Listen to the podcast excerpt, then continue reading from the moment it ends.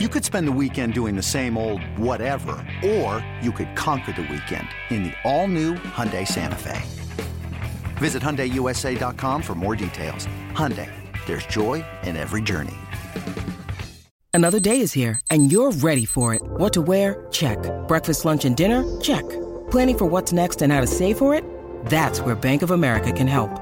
For your financial to-dos, Bank of America has experts ready to help get you closer to your goals. Get started at one of our local financial centers or 24-7 in our mobile banking app. Find a location near you at bankofamerica.com slash talk to us. What would you like the power to do?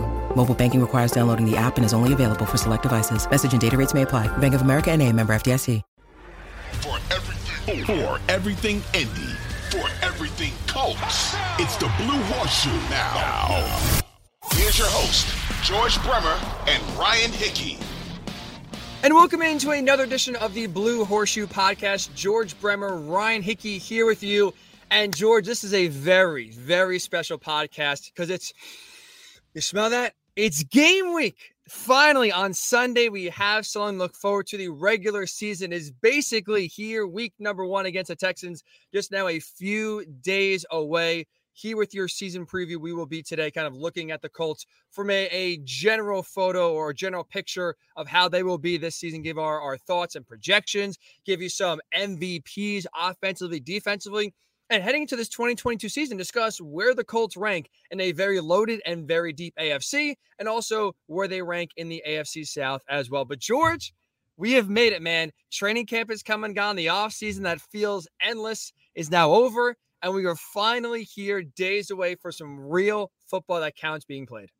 Yeah, it's kind of crazy. I mean, it, has been a very eventful offseason. Of course, you think back all the way back to January and that loss in Jacksonville and where the franchise was then and how different things are now, both in terms of on the field physically, but also uh, just the energy around the, the, this team right now, I think is completely different.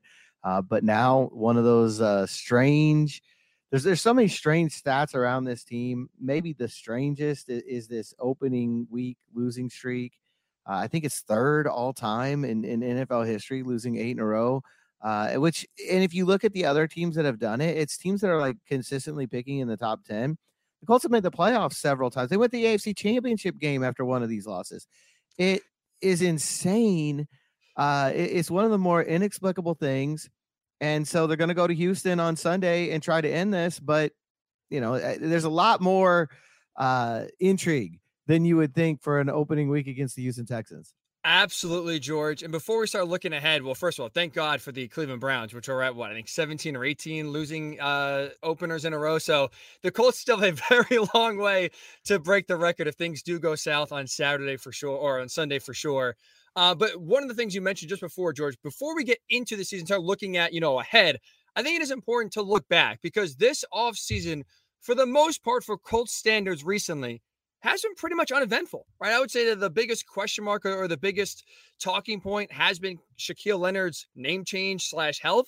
Otherwise, there's been no drama or, or uh, random quarterback injuries. Not thankfully, knock on wood, everyone's been healthy so far it's been what would you consider a, a pretty boring offseason, which is a huge, huge win for the Colts. Yeah, it was a boring training camp, and after last year, I think that was very welcome. I mean, there, you know, there weren't any odd ankle injuries. Didn't have to go into any medical books and look up uh, things that you'd never heard of before. Uh, and it's there's no question this is Matt Ryan's team. You know, not that last year there wasn't a question about it being Carson Wentz's team, but he wasn't there he missed almost all training camp. And I think even at this time, we were still talking about COVID situation and whether he'd be ready to go. It was chaos from from really day one of training camp, and and this time around, uh, it's been all business. You know, I don't know any other way to put it. They've got everything set. I think the biggest position battle, quote surprise, whatever you want to call it. Nick Cross winning the the strong safety job. That's probably the biggest offseason storyline as far as the roster goes, and that's a pretty good place to be compared to where they were a year ago. Absolutely, and it's it's nice that the drama is around play on the field instead of injuries, forcing other guys in action. Like you said, just random injuries you never heard of, and trying to see how guys like Carson Wentz and Quenton Nelson last year were progressing for sure. So no drama, thankfully, heading into week number one. Unlike this time last year, getting ready for that Seahawks game uh, in the opener. So now looking ahead, George, 17 game schedule record wise, if we do our record predictions for the Colts in 2022, what is your number? What are you looking at here? Yeah, I tell you, I keep going back and forth because, uh, for one thing, you get that weird opening week stat. Week two, you've got another weird stat. They haven't won at Jacksonville since 2014. Uh, and you got to balance that against what you think this team can do. I think realistically, this can be a 12 and 5 football team. I think if they if they live up to their expectations, uh, they stay relatively healthy. You're going to have adversity. There's going to be things that go wrong. We know that. Uh, there's probably going to be at least one game you shake your head at. Every team in the league seems to have one loss a year that, that you just can't figure out. Um, I think 12 and 5 is a realistic goal for this team. And I think it's where they ought to be aiming, honestly. I like it. I, I'm going 11 and 6 in part because I was kind of back and forth between 11 and 12. And then you're right. It's just kind of one of those, there's always one of those games that's just like, oh, no way they'll lose. They end up losing and, and maybe balance out with one game they'll win. No one sees coming. So I settled at 11 and 6. But either way, 11 and 6, 12 and 5, that is and, and should be good enough to win this division. That absolutely should be right where this Colts team is. Like, I don't think if you look look through their schedule and you kind of look at where this team is, that's unrealistic. Like they do play outside of the AFC West, which is going to be the best division in the NFL this year, they do have a lot of teams that are either right at their level that they're equal with or better than. You know, we've talked about a lot so far this opening, you know, first seven games. We play five divisional opponents in seven games. But, uh, you know, even past that, you have the Commanders and Carson Wentz come back town. You should win that game. The Patriots right now, who the hell knows who's going to be calling their plays? The Raiders have been getting a lot of hype, but I mean, honestly, I know the Raiders won last year. I'm not really scared of the Raiders, to be honest with you, George, going to Las Vegas. That's, you know, a game the Colts should win. You, you know, later on in the year, you play the Giants. You have teams like the Eagles, the Steelers, the Cowboys. These are all teams either right at the Colts level or slightly below, where again, this should be the year that they finally not just come through with, with a winning record and start out hot, but also live up to expectations for the first time in a long time. Yeah, I think it starts right away in week one. I think that's what's so exciting about the way this schedule sets up. You look at it, it's it's not a murderer's row. There's a lot of winnable games on here. There's also a lot of losable games if you don't do things the right way. Uh, but I think it's great because you're starting out with these two, you almost have to exercise two demons right out of the gate. And I think you're going to learn a lot about this team. You don't normally say that when you're facing two lower division opponents like this in in the, in the to start off. But I think we're going to learn a lot about this team in the first two weeks and certainly in the first seven weeks they need a hot start. They need to to live up to expectation. You put it perfectly. I mean, this is a, a team the last four or five years, really high expectations, and then they find a way somewhere along the road to to the wheels come off and they they don't close. You know, we talked about that last week. It's all about closing, whether that's in games, whether it's in practices, whether it's in the season. That should be the theme for this year. And, you know, we'll see how it goes.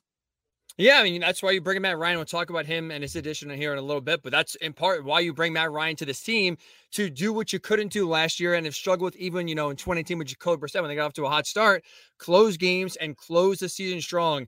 And it's why, especially from where I sit, Georgia, you know, national perspective here, no one nationally is talking about really the Colts right now, especially their their week one game because oh, it's a Texans. Who cares? You know, the, the streak is a streak. The Texans stink. You'll beat them. Week two, oh, the Jaguars in Jacksonville. Who cares? You haven't won there since 2014. You know, a lot of people are already penciling in the Colts 2 and 0. And obviously, like you said, we know just how uh, uh, almost fickle of an exercise that is with just the mind boggling losses in week one the Colts have had and their inability to beat the Jaguars in Jacksonville for whatever reason that there is. But it's you're right.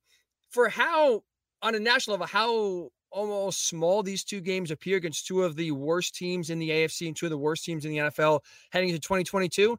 This is a, major, almost kind of great way to kind of set the season forward and say, hey, this year is different. You know, we're not going to get ourselves in a one and five or two and six hole again. We are coming out and making a statement. And it's weird to say Texans, Jaguars, statement games, but you're right. If the Colts come out of here 2 and 0, going back home, taking on the Chiefs week three, I'm looking at this team a whole hell of a lot differently this year and the rest of the season than maybe even going in because now it's almost I think at this point they have to really do have to put on the field to show instead of just kind of believing without seeing it. But I will say again, it sounds very um almost doesn't make any sense to think Texans Jaguars statement games. Those are two big games. If you're two and zero, oh, you're feeling a lot better about this team than you really would be just looking at the teams on paper. Yeah, I mean, you you go back to 2020, and people are saying the same things about going down to Jacksonville season opener. Oh, streak's going to end here. You know, they're going to end two streaks in one game, and and it's going to be over. and they start off on fire in that game, and then Marlon Mack gets hurt, and they look like they don't know how to to respond to that, and they lose the football game, and it's the only game Jacksonville wins all season. I mean, you can't make this stuff up. You you really can't like, and. I think I have to go back and double check this, but I think they haven't been 2 0 since 2009. When you need mealtime inspiration, it's worth shopping Kroger, where you'll find over 30,000 mouthwatering choices that excite your inner foodie. And no matter what tasty choice you make, you'll enjoy our everyday low prices, plus extra ways to save, like digital coupons worth over $600 each week. You can also save up to $1 off per gallon at the pump with fuel points. More savings and more inspiring flavors make shopping Kroger worth it every time. Kroger, fresh for everyone. Fuel restrictions apply. They they you know so many times they haven't been one and zero. I don't think they've right. been two and zero since 2009. Uh, that would be a huge step for this team. I know the competition. I know the outside view. Uh, but that would be huge for this football team to to get those things off their back and and to put up you know a truly hot start for the first time in what 13 years right truly plant the flag this team is different than years past for sure one part of the schedule I'm looking at, George, that's intriguing to me because we've talked a lot so far. The first seven weeks you play your division five times. That's a huge statement right away to get off on a good foot. if you're sitting there after seven games at four and three, I think we're feeling pretty good about this team moving forward in the direction that they have to go in. But when I look to later on in the season, when you look at this uh, Colts schedule from weeks nine to uh, nine to thirteen, they play at the Patriots, at the Raiders, Eagles, Steelers, at Cowboys. That's a you know equally as pivotal of a stretch, I think, at least uh, you know compared to the first seven games. Those are all teams right there that you are either better than or will be competing against on the same kind of skill level. And the Colts should win. You know, out of those five games, three and two, I think at worst. I mean, they're better than the Steelers. They're better than the Cowboys. They're better than the Patriots. Again, I still think they're better than the Raiders. I'm not really all in on the Raiders like a lot of other people are. And the Eagles, same thing. Like this should be, I think, three and two at worst at his five game stretch. But even after that first seven games, like this is going to be a pivotal five game stretch, kind of see where the Colts are in terms of cruising their division, and you know, kind of a, a, a almost a chance to look ahead and see where's this team stack up and where's going to be a loaded AFC where you're racing to get the highest seed possible to give yourself some sort of home field advantage in the playoffs. And it's going to be interesting too because it feels like in recent years they've had a lot of division games late in the year. They're all obviously at the start now, and so when we looked at that kind of stretch in November or December, it usually was like trying to catch up in the division. You, you had a bunch of games with Tennessee and Houston and Jacksonville in that in that role. Now it's not, and I think that's going to be intriguing because you know, and before I think a lot of times when they had these comebacks from one and four starts or one and five starts or whatever, that's how they did it. They made up ground head to head in the division.